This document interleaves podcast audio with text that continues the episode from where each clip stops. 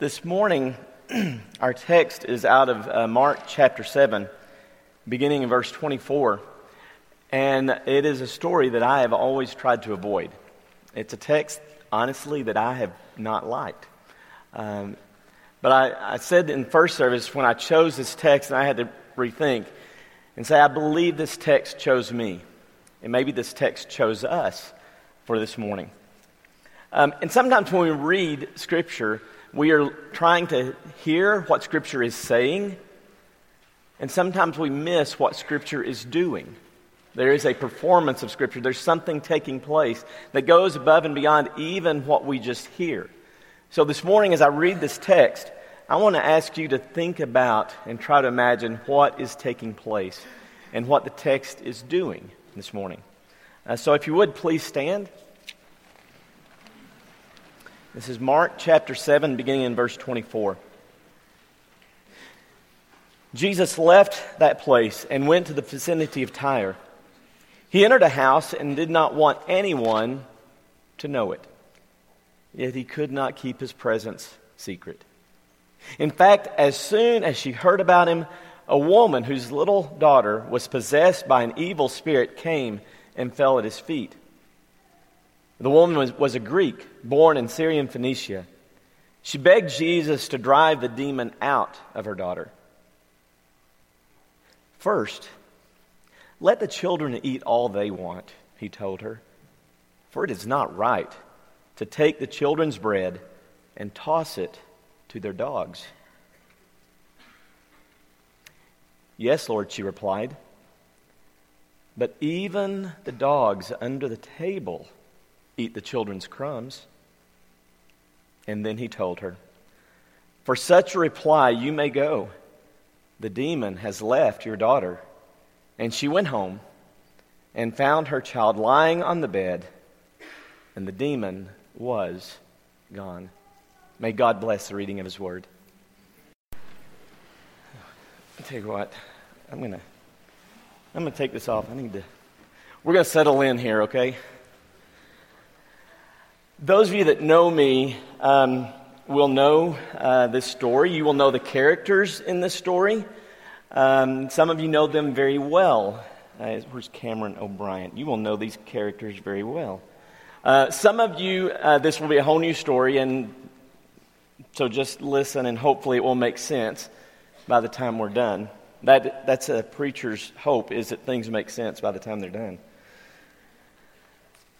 So it was a hot, muggy, late summer afternoon, and uh, we were at uh, we were in that sweet spot uh, as a family, that sweet spot between the busyness of a youth ministry summer, uh, all the mission trips and camps and everything were behind us, and we were just before that ordered structure of a school teacher's school year.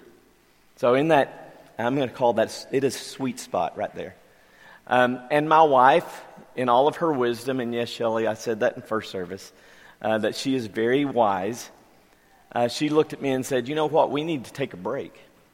Now, it was a summer um, as Marissa was finishing A C U. Uh, she was graduating, and Kaylee, our youngest, was just about to leave and go to A C U. And so it was in that spot, and Shelly said, let's go somewhere. And so we went to San Antonio. That's kind of our default. We went down there, saw her parents. And her dad um, had just gotten a boat, and Glenn Boyd is here, and he will appreciate that. Uh, he had just gotten a boat, and he said, well, let's take the boat out. Um, now, Glenn likes to go fishing, but we were going. We went out to the lake, and we were going to go skiing. Um, I'm probably, I don't know which is worse for me, fishing or skiing. Neither one of them are very good. But we went out to the lake, and we uh, went, got there. But as soon as we got there, we had company. Because as soon as we pulled up to the lake, there were some dogs that were in the way. And these dogs just kept, they were everywhere we went. They were they were flea-bitten, tick-infested. They were nasty. We were launching the boat. They're trying to get in the boat. When we, uh, and when they're not trying to get in the boat, they're eating dead fish on the side of the lake. When we laid out our picnic, they were there trying to grab anything that dropped to the ground. They were everywhere. They were annoying. They weren't They weren't dangerous. They were just obnoxious. So much so that they even followed Shelly and my girls to the dressing room, to the to the restroom as they were changing clothes, and the dogs were nudging their way under the stalls just everywhere we went. They were there. They were obnoxious, annoying dogs. Maybe. Maybe that's the kind of dog that Jesus had in mind this day in Mark chapter seven. Maybe it's that kind of a dog that it's not dangerous, just annoying, just in the way. Maybe that's what he had in mind when he encountered this woman. See, Jesus, he's tired. He's just come from another encounter with Pharisees and teachers of the law. Another time when they are calling him on the carpet, questioning everything he's saying and doing, questioning the actions of his disciples. They are so concerned about, about their obsession with human tradition, over the commands of God, that they are blinded about God's grace and about welcome and compassion. For the Pharisees and teachers of the law, their idea of holiness was wrapped up in following the rule of law rather than in caring for others. And so that is on Jesus. He's just from that encounter. But if he is frustrated with the Pharisees, he is fed up with his disciples. Because even as they pull away from the Pharisees, the disciples are saying, "Now what's going on? What does all this mean?" And Jesus looks at his disciples and says, "Are you so dull? Do you not get it? Can you not understand?" And he goes on to explain that, that this whole thing that's taking place with the Pharisees is what was this debate over what makes us clean and unclean. And he tells them that what makes us unclean is not what comes at us from the outside of our body, but it it is what proceeds forth from our heart in the way we see and treat people. And that was the debate. And Jesus was just tired of being with the Pharisees and now his disciples, and they don't get it. And so, in Mark chapter seven, maybe his response to this woman shouldn't really surprise us that, that much. See, the woman comes to Jesus seeking to have an impure spirit cast from her daughter. The Greek woman, born in Syrian Phoenicia, falls at his feet and begs Jesus to cast the demon out. And in that moment, Jesus looks at the woman, but he doesn't really want to hear her. He's tired. He's weary. And so his attitude, his posture, his demeanor do more to probably push her away than to actually welcome her. His words and demeanor silence, seek to silence her.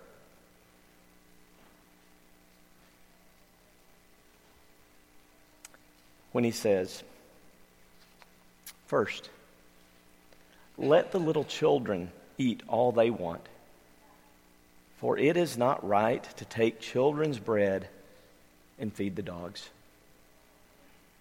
Wow. That's not the Jesus we expect, is it? We expect Jesus to be this grace-filled, welcoming person. This is not the response we expect. But to those in his presence, to those that are gathered around, it's probably not surprising at all. This response would have been fairly typical, socially and politically correct. They see the woman, and all of the social barriers go up. She is unattended by a man. She is in public alone. That means several things, and one thing that it could very well mean that this, this woman is a prostitute in that day and age. Barriers go up. This woman is there, and she is asking for her daughter to be healed, but she's not just asking for her to be healed from some disease. She is possessed by an unclean spirit. and the walls go up.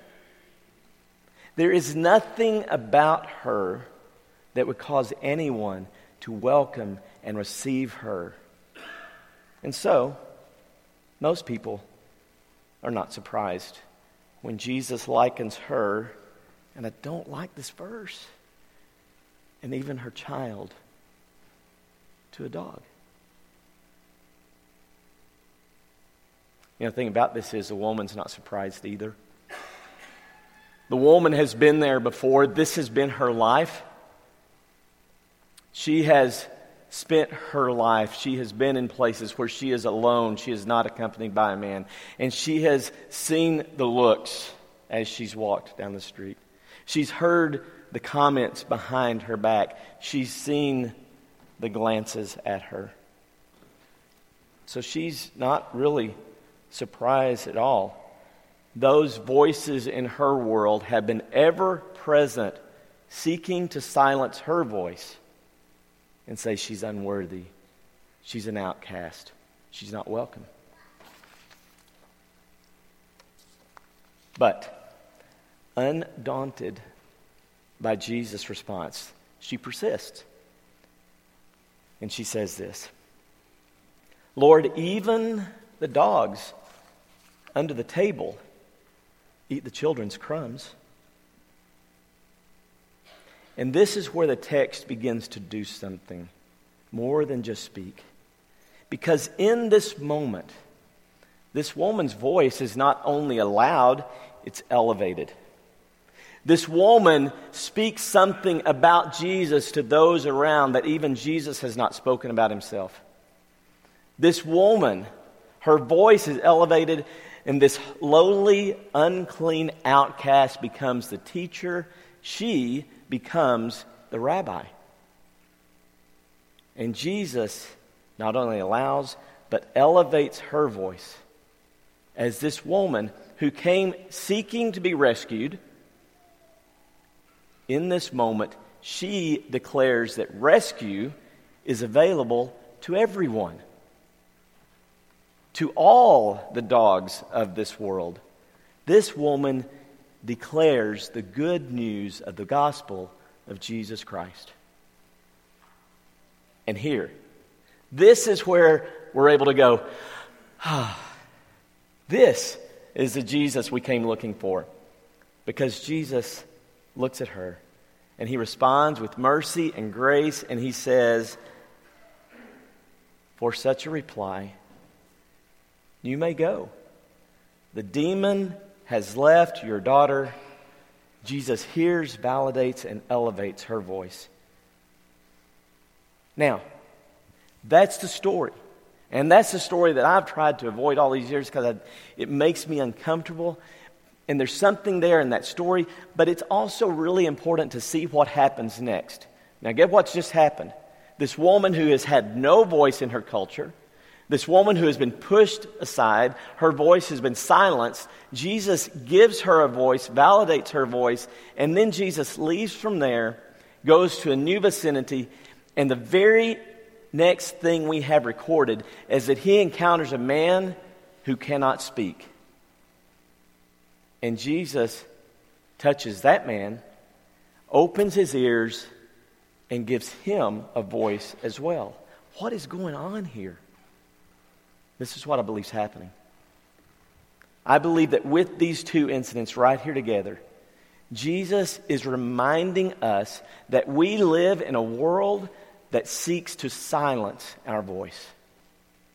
We live in a world that seeks to shut us down and shut us up.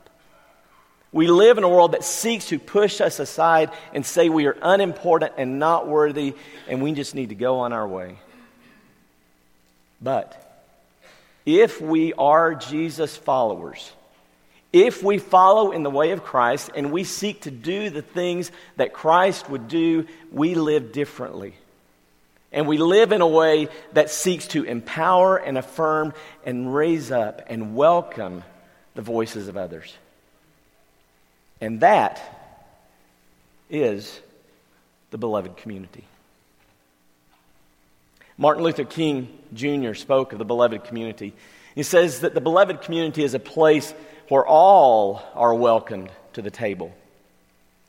And this table that we speak of, this table, this table of the Lord, this table of fellowship, this table is built on the ruins of the walls that this world puts up between people. This table is built on the ruins of the, humani- the, the arrogance of humanity, of our pride, of our fears. This new table, this table of welcome for the beloved community is built on all those things, and everyone is welcomed at that table, and everyone has a voice. These are his words. He says, in the end, the end is reconciliation. The end is the creation of the beloved community. It is this type of spirit and this type of love that can transform opposers, can transform enemies into friends. It is agape love, which is understanding goodwill for all men. It is an overflowing love which seeks nothing in return. It is the love of God working in the lives of men. This is love that may well be the salvation of our civilization. This table, it is around this table that we gather. It is around this table that we welcome the dogs of our world, the broken, the outcast, the forgotten, the marginalized. It is around this table that we find rescue. It is around this table that those who have been silenced find a new voice to, to declare the good news of the gospel of Jesus Christ. It is around this table that the beloved community is formed. And it is from this table that we, the beloved community, proclaim rescue, redemption, justice, and mercy to a world that is hungry for crumbs. Now, I don't know about you, but sometimes I don't feel welcome at that table. I don't know about you, but for me. Have you ever sat down at a table where you know you didn't fit, where something's not right? Paul, maybe you get up to read a scripture and find out, oh, that's the wrong scripture. Thank you for your, your grace and I love you. But if you sat down at a table and realized, I'm not sure I'm supposed to be here, I'm not wearing the right thing, I don't look the right, I don't have the right language. Several years ago, uh, I was at Princeton Theological Seminary, and I was able to hear some just some incredible people speak. And this this one professor um, spoke, and the class, I was just enamored. It was outstanding. And after the class, we're all walking across to have lunch. And this is the kind of guy that, at that point, I just I had just heard his class, and as I saw him across campus, I was like, oh, wow. You know, I was kind of in awe. And we walk in, and we're, we get ready to sit down, and I just met a man uh, named Keith Lewis from New Mexico, and Keith looks across the room and says, hey, let's go sit over there with Jason. Jason Biasi, the professor that had just spoken. He's sitting at a table by himself, and I'm like, I can't go sit there. But we go sit down. And as we sit down, Jason looks across the table and goes, Kevin, hmm, Johnson Street Church of Christ, where is that? And I said, well, it's in San Angelo, Texas. He says, no way. I said, yeah. He said, my wife is from Wall. So we begin talking.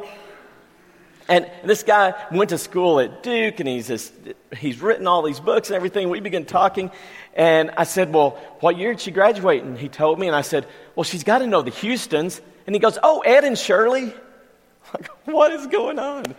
And so we're talking, and, and we're just having this great special moment with, you know, at least it was special to me. And Keith, the man I just met from New Mexico, looks at me and says, San Angelo, do you know Tim and Babby Archer? I went, yeah, they used to live right around the corner from us. And so now it's all, the three of us, and we're just going back and forth this conversation about San Angelo, and do we know this, know that? And, and it's just wonderful and glorious. And And in the meantime, a couple of other guys have sat down at our table. And I look over at them and I said, I'm sorry, hang, hang on. I introduced myself. I said, I haven't gotten to meet you guys yet. And one of them looks at me and says, hey, we're from Pennsylvania, and we have no idea where San Angelo, Texas is. They were wondering if they were at the wrong table. They were wondering if they had a place at the table. And they were wondering if they had a voice for the conversation. There's no doubt that there are many in our world. There's no doubt that there are a number of us in this room right now that wonder if we belong at the table, that wonder if we have a voice worth listening to, if we have anything to contribute. We are victims.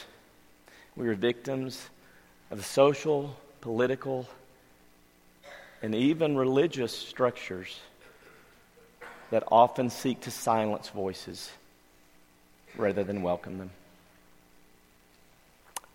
I, uh, yeah, I look down at here at my youth group, and I'll tell you that I know sometimes you wonder if you belong. There are times you wonder if you really belong in all of this, and if there will someday be a day when you're old enough to really be a part of church. Sometimes we speak language that doesn't make sense, and we talk about things that... Sometimes we answer questions that you're not asking while we're not answering the questions you are. And there's some of you that have been a member, been members of this church for fifty plus years. And I know sometimes you wonder if you belong. The world's changed a lot in the last fifty, sixty, seventy years. Church has changed a lot. And sometimes we don't sing those songs that are so important to you, that are so meaningful and rich to you. And we sing new songs that sometimes don't make sense. And you wonder if you have a voice and if you belong. And there's some of us here today that are wrestling with all kinds of maybe relationship issues. Maybe things that... that we don't want anybody else to know. And we wonder if we belong at the table. And there are newcomers here that are maybe new to all of this and asking questions, and, and there's new language, and they're trying to make sense of it, and they're wondering if they belong, if they have a voice in this community. And there are those here this morning wrestling with addictions, and you can fill in the blank: alcohol, substance abuse, pornography. And maybe no one else knows of those addictions, but you do, and those addictions silence your voice, and you wonder if you belong. I will tell you, every one of you, yes, you belong. Your voice is important. Your voice is essential. We cannot be the beloved community without you. Because, see, there's something really special that happens when all of those people, when all of us, all of us dogs, are welcome to the table. The first thing is, we're welcomed to the table, not under the table. Jesus doesn't just give us the crumbs that fall, the leftovers. He says, I have a feast. I have a banquet spread for you. You have a place at the table. And as all of us dogs are welcome to the table, and we begin sharing our voice and telling our stories, we begin to declare the good news of the gospel of Jesus Christ in a way that some of us have never heard before. And we find that as we are welcomed to the table, as we are rescued by Jesus at the table, our voice just might be the voice that declares rescue and welcome to someone else. And those of us that came seeking to be rescued find that we get to declare rescue to others. And that is the beloved community. And that is the table I want to be at. I began this morning by telling you the story of some dirty, tick-infested, flea-bitten dogs. That was six years ago. The dogs' names are Callie and Lucy.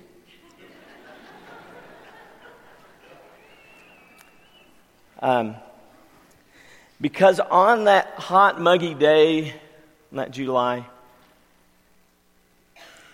I was uh, quickly outruled. And the persistence of my wife and my two daughters won out. And those dogs came to my house, they were cleaned up, and now those dogs, we call them the dingoes. I will tell you that on that first day, they were probably called some other things.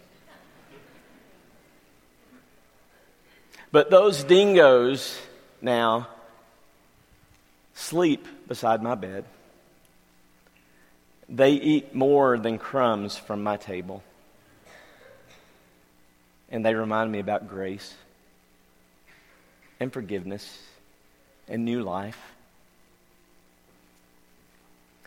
And I will tell you,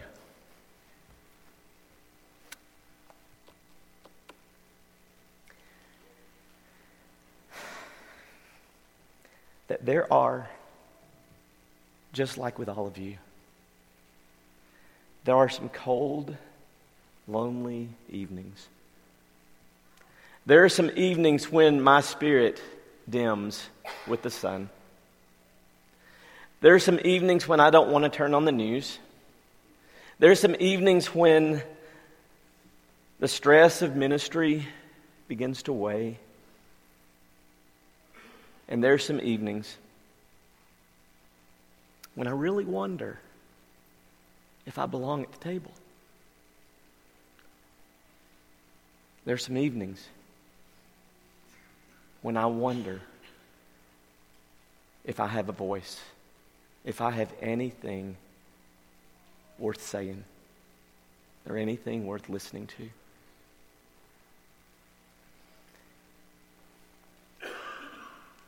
And on those evenings, I will look across at those two dogs and I'll ask Shelly, did we rescue the dingoes? Or did they rescue us? Because, see, I believe that's what happens at the beloved community, the table, is that by the incredible grace and mercy of God, we are rescued together. And I'm reminded of His grace because I hear your story. And I pray that you're reminded of His grace because you hear mine. In the beloved community, we all come seeking rescue. We all have a voice. And we all have a place at the table. Because we sit at the table with a Father that loves us beyond measure. He is a good, good Father. This morning, we're going to sing in just a minute. Uh, and when we sing, there are going to be some people around the sides. And you may want to go to them. You may just want to get with somebody right there where you are. Maybe you came this morning wondering if you have a place at the table. Maybe you came this morning wondering if your voice is worth anything to anyone. I'll tell you again, you belong at the table. Your voice is essential. But if you want to get with one of our leaders or somebody sitting next to you and just verbalize that, and ask to be affirmed and reminded that you belong and that your voice is important, Then I want to ask you to do that. This is a beloved community, loved by God, empowered to love others. Let's stand and sing.